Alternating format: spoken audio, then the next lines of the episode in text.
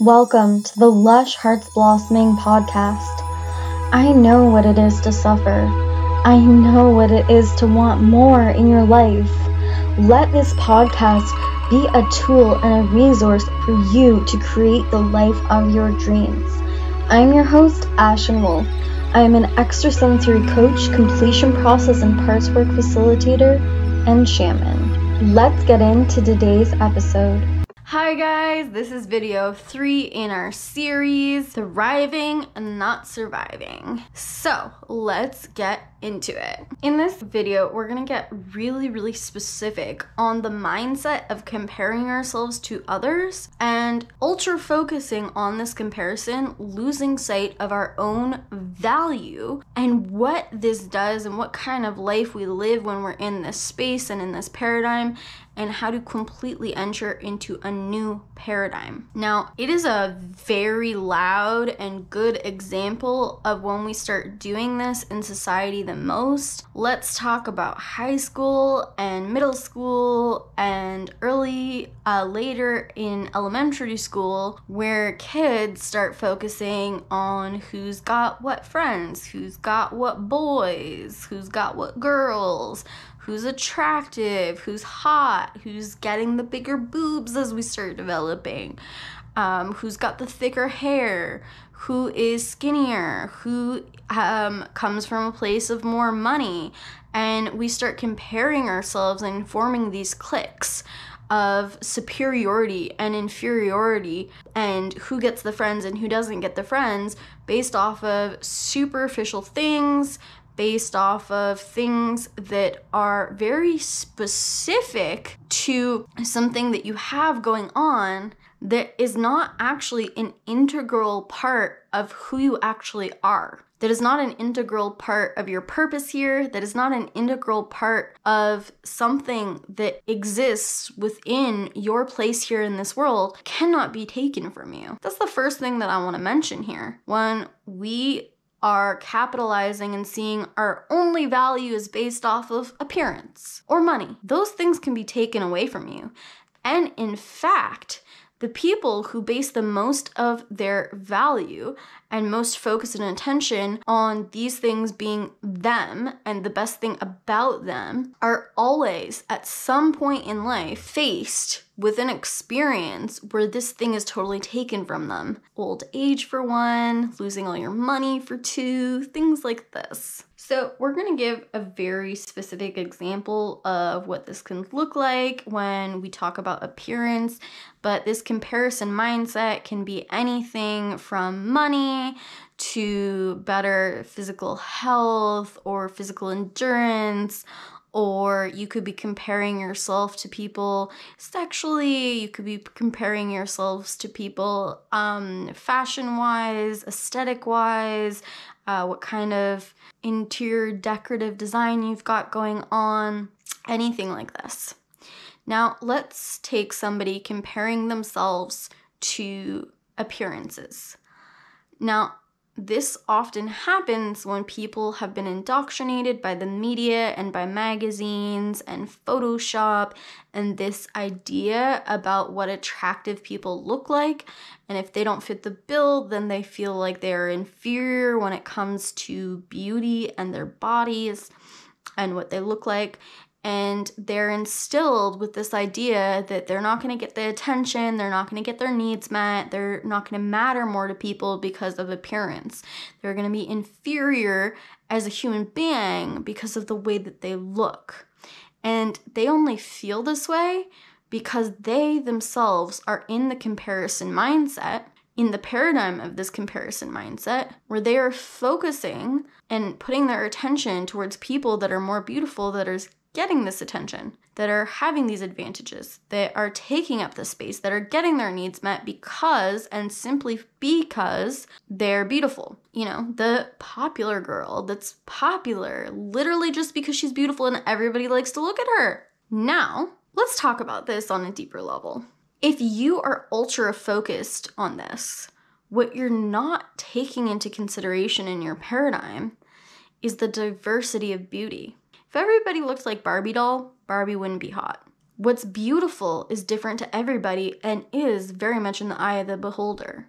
There are people that definitely have a superiority in attractiveness towards large groups of people that find them attractive because of their preference and because of certain things.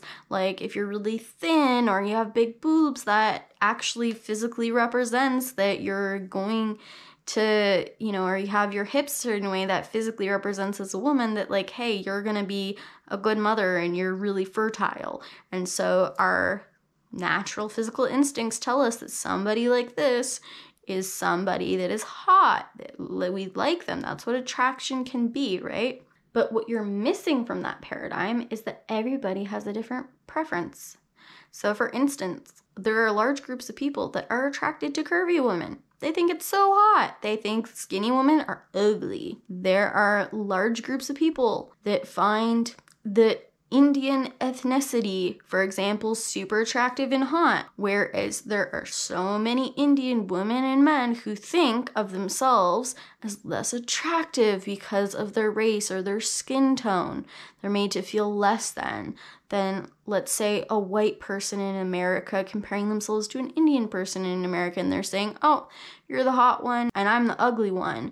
Whereas there are people that find cultural ethnicity super attractive and they have very specific flavors that they like on that. And they find white people ugly and repulsive. Or any other ethnicity that you think is the superior attractiveness, right? And don't tell me I'm playing the race card when it comes to attraction and it doesn't exist because absolutely our media image of what is beautiful comes down to race a lot of the time too, the color of your skin tone. We are made to feel like different skin tones are less attractive and other kinds of skin tones are more attractive and more desired or wanted. If you are ultra focusing on some idea that you've been indoctrinated with on what beauty looks like, and you don't fit the bill, you will be missing all the qualities that you possess that other people find super beautiful and attractive that you can capitalize on. For instance, focusing on the thickness of your hair or the color of your hair or the smoothness and softness of your skin. When we get super basic with the qualities that make us us, instead of trying to look at ourselves um, as a whole and compare ourselves to what attraction is or isn't, when we start just focusing on the value of our attractiveness as it is and all the different elements that are attractive, like, okay, I find this really beautiful about myself. I think a lot of people would find this beautiful about me. And to stop ultra minimizing ourselves based on certain elements we find less attractive. Like, let's say I have a skin issue or acne or whatever. To stop comparing that acne to someone who doesn't have acne and instead be focusing on how beautiful my hair is, for example. When we're in the paradigm of seeing diversity and seeing our value, to stop comparing ourselves to other and to exit out of that paradigm, we have to come into the heart and we have to start feeling a connection to the fact that we unconditionally matter, we are intentionally here on purpose, we are unique, and accept that everyone is diverse. Everybody has superiorities in areas and inferiorities in areas, and they have different qualities that they're good at and bad at, and different values and value to the world and different places of excellence and different places of weakness and different shadows.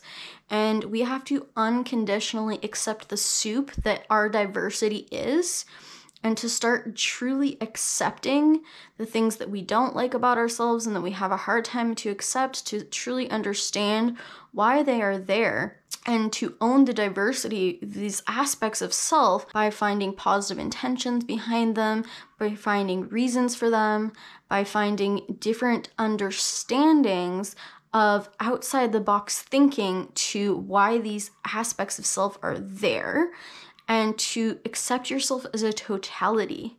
And to stop comparing yourselves to what you don't have and to other people that have certain things you don't have, and to really break down and find the things that you are of value of and that you are an excellence to the world and living from that place. Every single human being on this planet is love and wants love. And people crave human connection and people crave receiving and being received.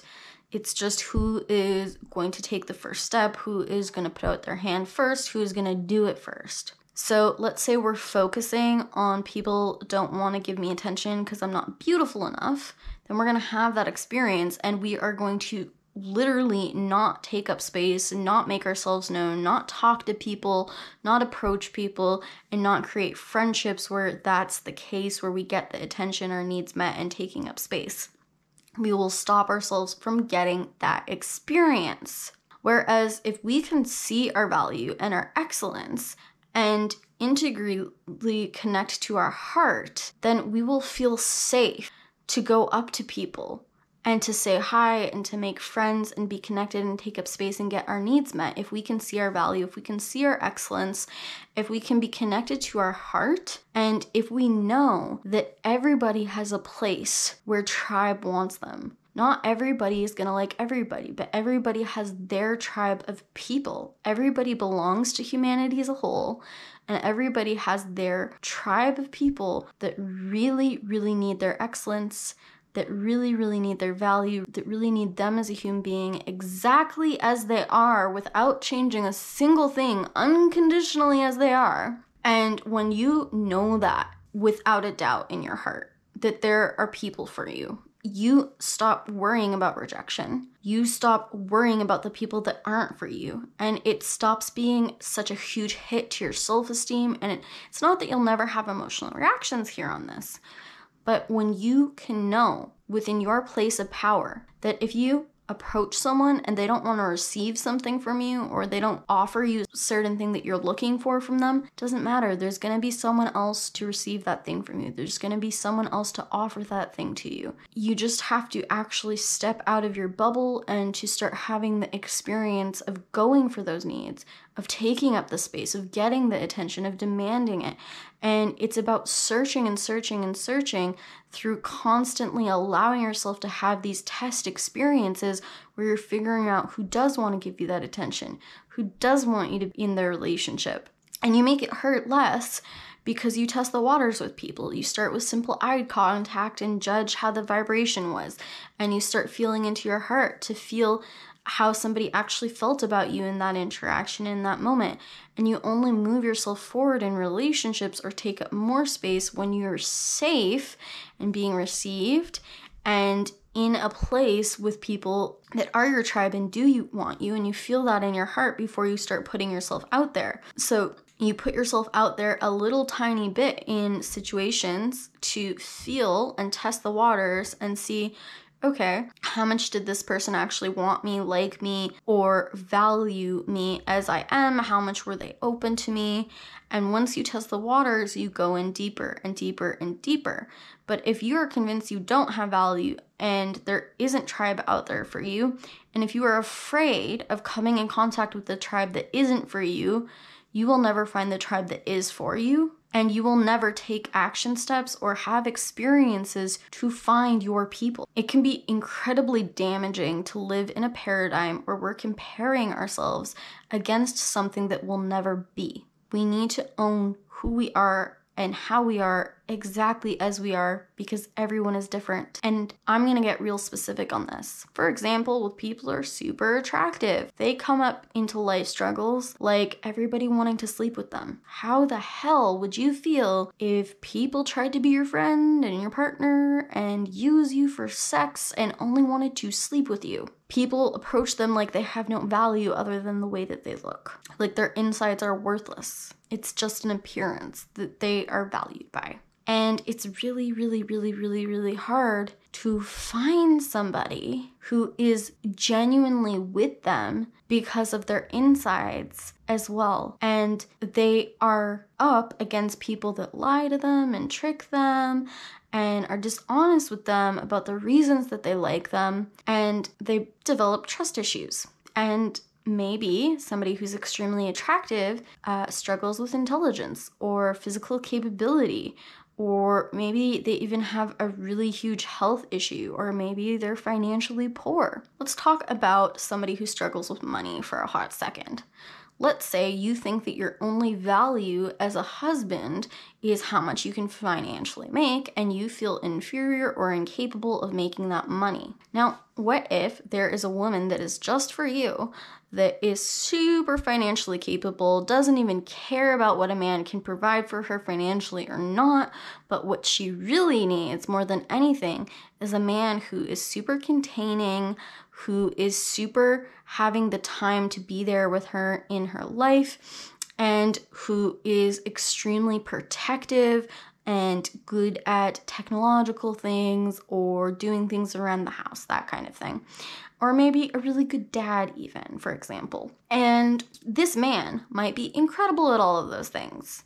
But if he's only ever focusing on how he can't financially provide for a woman, he's never to meet the woman who wants and needs and is desperate for those things that he possesses uniquely in the way that he does. We will build even more safety in relationships and introducing ourselves to people and feeling comfortable to make new friends and put ourselves out there in relationships and take up that space. The more experiences we have of people actually receiving us, liking us, and being in relationship to us if you start collecting this tribe protection around you every heart you connect with where you're received, every heart that you know has your back, every person that loves you and receives you and values you exactly as you are, you start to build a backbone and an ability to withstand rejection and withstand people that don't like you and oppose you in that way or may even make fun of you or harm you in your sense of value, in your sense of worth, because you can ultra focus on not only the physical safety that is established within the brain and the nervous system as safety because I have people physically protecting me and physically they have my back because they physically want me, which means they're not going to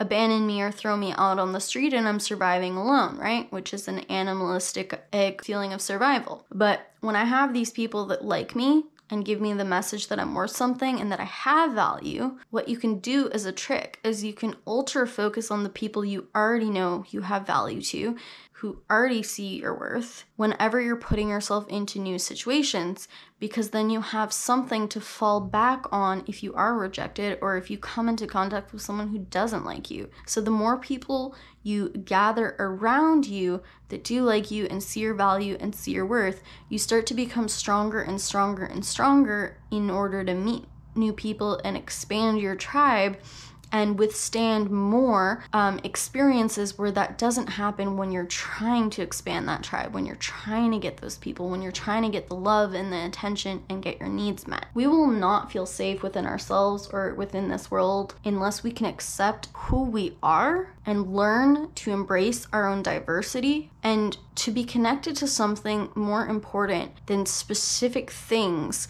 like looks or money, but to be connected to the fact that we have a purpose, that we are here intentionally, we matter, that we're a part of a greater picture, a greater purpose, that our diversity is okay the way it is, that everybody's diversity is interacting with each other, and to own ourselves as we are, and to own life as it is in all of its messiness, and to start taking up space and getting our needs met we will start feeling safe in our bodies and it'll start to feel okay to be here. Thanks for listening to today's episode. If you want to find out more about me, you can go to blushheartsblossoming.com.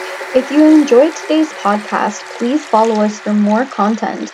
And also feel free to leave a review and write a comment to let me know how you felt about this.